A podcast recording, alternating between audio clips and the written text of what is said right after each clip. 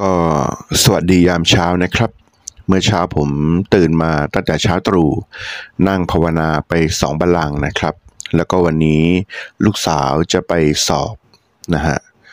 สอบ entrance ผมก็ได้แผ่เมตตาให้กับเทวดาที่รักษาตัวลูกสาวนะครับอ่าให้ช่วยลูกสาวดลใจให้ลูกสาวทำข้อสอบได้ถูกต้องนะครับ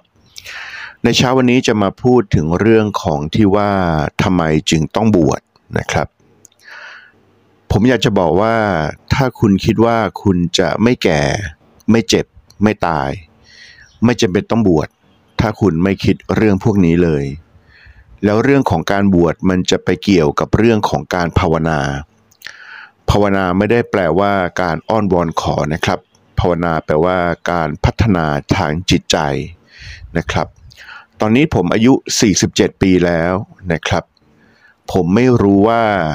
ผมจะเป็นมะเร็งหรือเปล่านะครับ คนอายุเนี่ยจะเป็นมะเร็งกันเยอะ เมื่อเป็นมะเร็งแล้วนะครับ จะมีอะไรนะครับที่ทำให้ผมไม่เป็นทุกข์ใจมากได้ จะมีอะไรที่ทำให้ผมยอมรับความจริงได้ ว่าอีกไม่นานผมจะตายแล้ว นอกจากการภาวนา ไม่มีนะครับ การภาวนาก็คือการทำให้จิตใจเนี่ยเข้มแข็งนะครับ แล้วก็ทำให้เรามีปัญญา เห็นความเป็นไปของโลกและชีวิตว่าอยู่ภายใต้กฎไตรลักษณ์นะครับ นั่นคืออนิจจังทุกขังอนัตตานะฮะเมื่อเราแก่เรายอมรับความแก่ได้ เมื่อเราเจ็บเรายอมรับความเจ็บได้ และเมื่อเราตายนะครับ การภาวนาก็จะทำให้เราไปดี จนถึงแม้กระทั่งเราอาจจะหลุดพ้นนะครับ นั่นคือเป็นพระอรหันต์ไม่ต้องมาเวียนว่ายตายเกิด ในวินาทีสุดท้ายที่เราจะตายก็เป็นไปได้นะครับ ทั้งหมดนี้นะฮะอยู่ที่การภาวนา หรือการปฏิบัติธรรม และการปฏิบัติธรรมนั้นนะครับ ไม่ว่าจะเป็นการปฏิบัติธรรมในรูปแบบไหนก็ตามที ไม่สามารถทำได้นะฮะอย่างสะดวกในเพศคารวาสเพราะเพศคารวาสจะวุ่นวายกับเรื่องของการทำมาหากิน วุ่นวายในเรื่องของญาติพี่น้อง วุ่นวายในเรื่องของอทรัพย์สินเงินทอง จะวุ่นวายไม่รู้จบนะครับ แต่การปลีตัวออกไปบวชนั้นนะครับจะทำให้มีเวลาว่าง ในการที่เราจะมาดูกายใจของตัวเอง และการภาวนาต้องใช้สมาธิอยู่ในระดับหนึ่งนะครับ คนที่บอกว่าทำงานไปด้วย ภาวนาไปด้วยอะไรต่างๆ นานาเหล่านี้ ก็อยากจะบอกว่ามันเป็นเพียงโวหาร มันไม่สามารถทำได้ คุณจะปฏิคุณจะปฏิบัติธรรมไปด้วย แล้วคุณจะพุทโธ พุทโธ พุทโธไปตลอดเวลา มีสติอยู่กับพุทโธ ถ้าคุณเป็นคนทำงานโรงงาน เครื่องจักรมันก็ตัดมือคุณ คุณเข้าใจไหมคุณก็ต้องมีจิตอยู่กับที่การทำงาน อะไรแบบนี้นะฮะและมันไม่สามารถบรรลุธรรมได้ แม้ในพระไตรปิฎก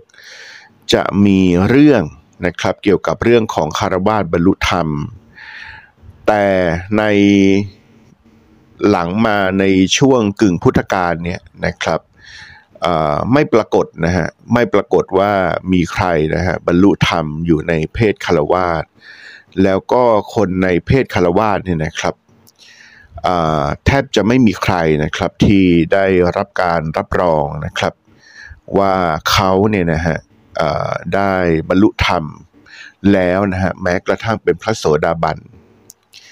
หลายๆ คนอาจจะบอกว่านะฮะมีคนดังๆนะครับ ที่เขียนหนังสือธรรมะ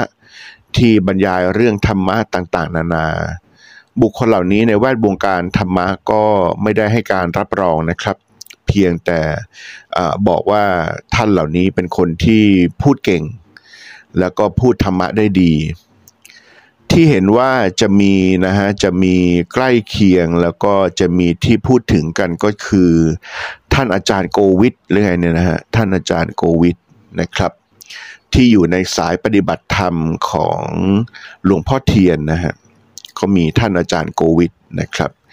ที่ท่านศึกออกมาจากความเป็นพระมาเป็นฆราวาสแต่ว่าก็ได้รับการออยอมรับในระดับสูงนะฮะอย่างนี้ครับ แต่สำหรับคนอื่นนั้นไม่เห็นมีเลย ฉะนั้นนะครับ เรื่องของการปฏิบัติธรรมต้องเป็นเรื่องที่ทำอย่างจริงจัง ผมเปรียบเทียบว่าเหมือนกับคุณจะไปแข่งกีฬาโอลิมปิกนะครับ ในการปรารถนามรรคผลนิพพานหรือว่าการปรารถนาเป็นพระอริยบุคคล แม้กระทั่งขั้นต้นเป็นพระโสดาบันก็เหมือนการที่จะไปแข่งขันกีฬาโอลิมปิกนะฮะ คุณก็จะต้องเข้าเก็บตัวซ้อมนะฮะอย่างมากเลยทีเดียวนะครับ จะมาใช้ชีวิตนะฮะโดยเหมือนคนทั่วไปไม่ได้ คุณดูนักแข่งขันกีฬาโอลิมปิกทุกคนนะฮะจะมาตื่นเช้านะฮะทำงานเลิกงานหกโมงเย็นแล้วก็ไปซ้อมตอนหกโมงครึ่งนะครับ เลิกซ้อมตอนเท่าไหร่ทุ่มครึ่งสองทุ่มเข้านอนแล้วอย่างเงี้ย ไม่มีทางครับ ไม่มีทางบรรลุธรรม คือมันต้องไปทำอย่างจริงจัง เดินจงกรมนั่งสมาธิ เดินจงกรมนั่งสมาธิ ดูรูปนามเกิดดับนะฮะดูรูปนามเกิดดับ ดูรูปนามให้เห็นนะฮะเป็นไตรลักษณ์นะฮะเห็นเป็นไตรลักษณ์เกิดดับเกิดดับ จนเกิดนิพพิทา ขึ้นมาในจิตใจ คือความเบื่อหน่าย ความเบื่อหน่ายในการเกิดดับของรูปนาม จนเกิดปัญญาญาณขึ้นมาว่า ร่างกายนี้จิตใจนี้ไม่ใช่ตัวเราของเรา ไม่ว่าปฏิบัติสายไหน ต้องมาลงที่นี่นะฮะก็คือการพิจารณาดูการเกิดดับของรูปนาม นะครับให้เห็นการเกิดดับของรูปนาม แล้วก็ให้พิจารณาเห็นว่ารูปเวทนาสัญญา สังขาร วิญญาณ ไม่ใช่ตัวเราของเรา และการให้เห็นนะครับถึงตัวแก่นพระพุทธศาสนา ต้องให้เห็นถึงความเป็นอนัตตา ก็คือความไม่มีตัวตน บังคับบัญชาไม่ได้นะครับ การจะเข้าถึงแก่นพระพุทธศาสนาแบบนี้ นะฮะมาทำมาหากินอยู่ทางโลก มาสะสมทรัพย์สมบัตินั่นนู่นนู่นนี่ไม่ได้นะฮะฉะนั้นก็จึงจำเป็นต้องออกบวชออกบวชแล้วได้อะไร ออกบวชแล้วมีเวลาว่างได้ภาวนาอย่างเต็มที่ เวลาเจ็บทำใจได้นะครับ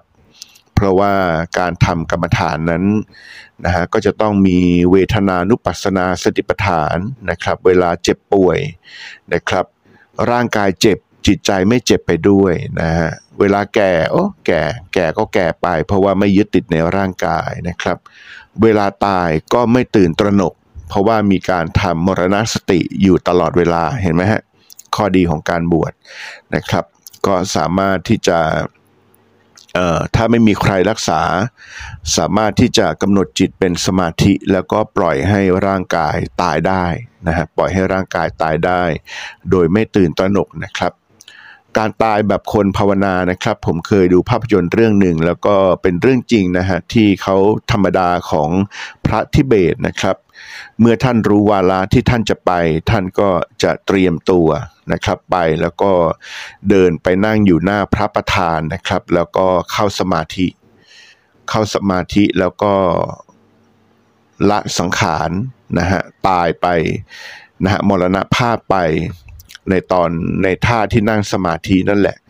นะฮะก็คือไปดีแน่นอนนะครับ นี่ก็เป็นประโยชน์ของการบวชที่ผมไม่เห็นว่าการเป็นคารวาสอยู่ทางโลกวุ่นวายการทำมาหากิน จะทำแบบนี้ได้เลย ใครบอกว่าทำได้ก็บอกหน่อยนะฮะซึ่งคนทางธรรมเขาไม่เชื่อกันนะฮะคนทางโลกจะเชื่อก็ ก็เชื่อไป เพราะว่ามันอาจจะถูกจริตหรือว่าถูกกับกิเลสของหลาย ๆ คนที่ไม่สามารถออกบวชได้ เพราะยังยึดติดในอะไรบางอย่างอยู่ สวัสดี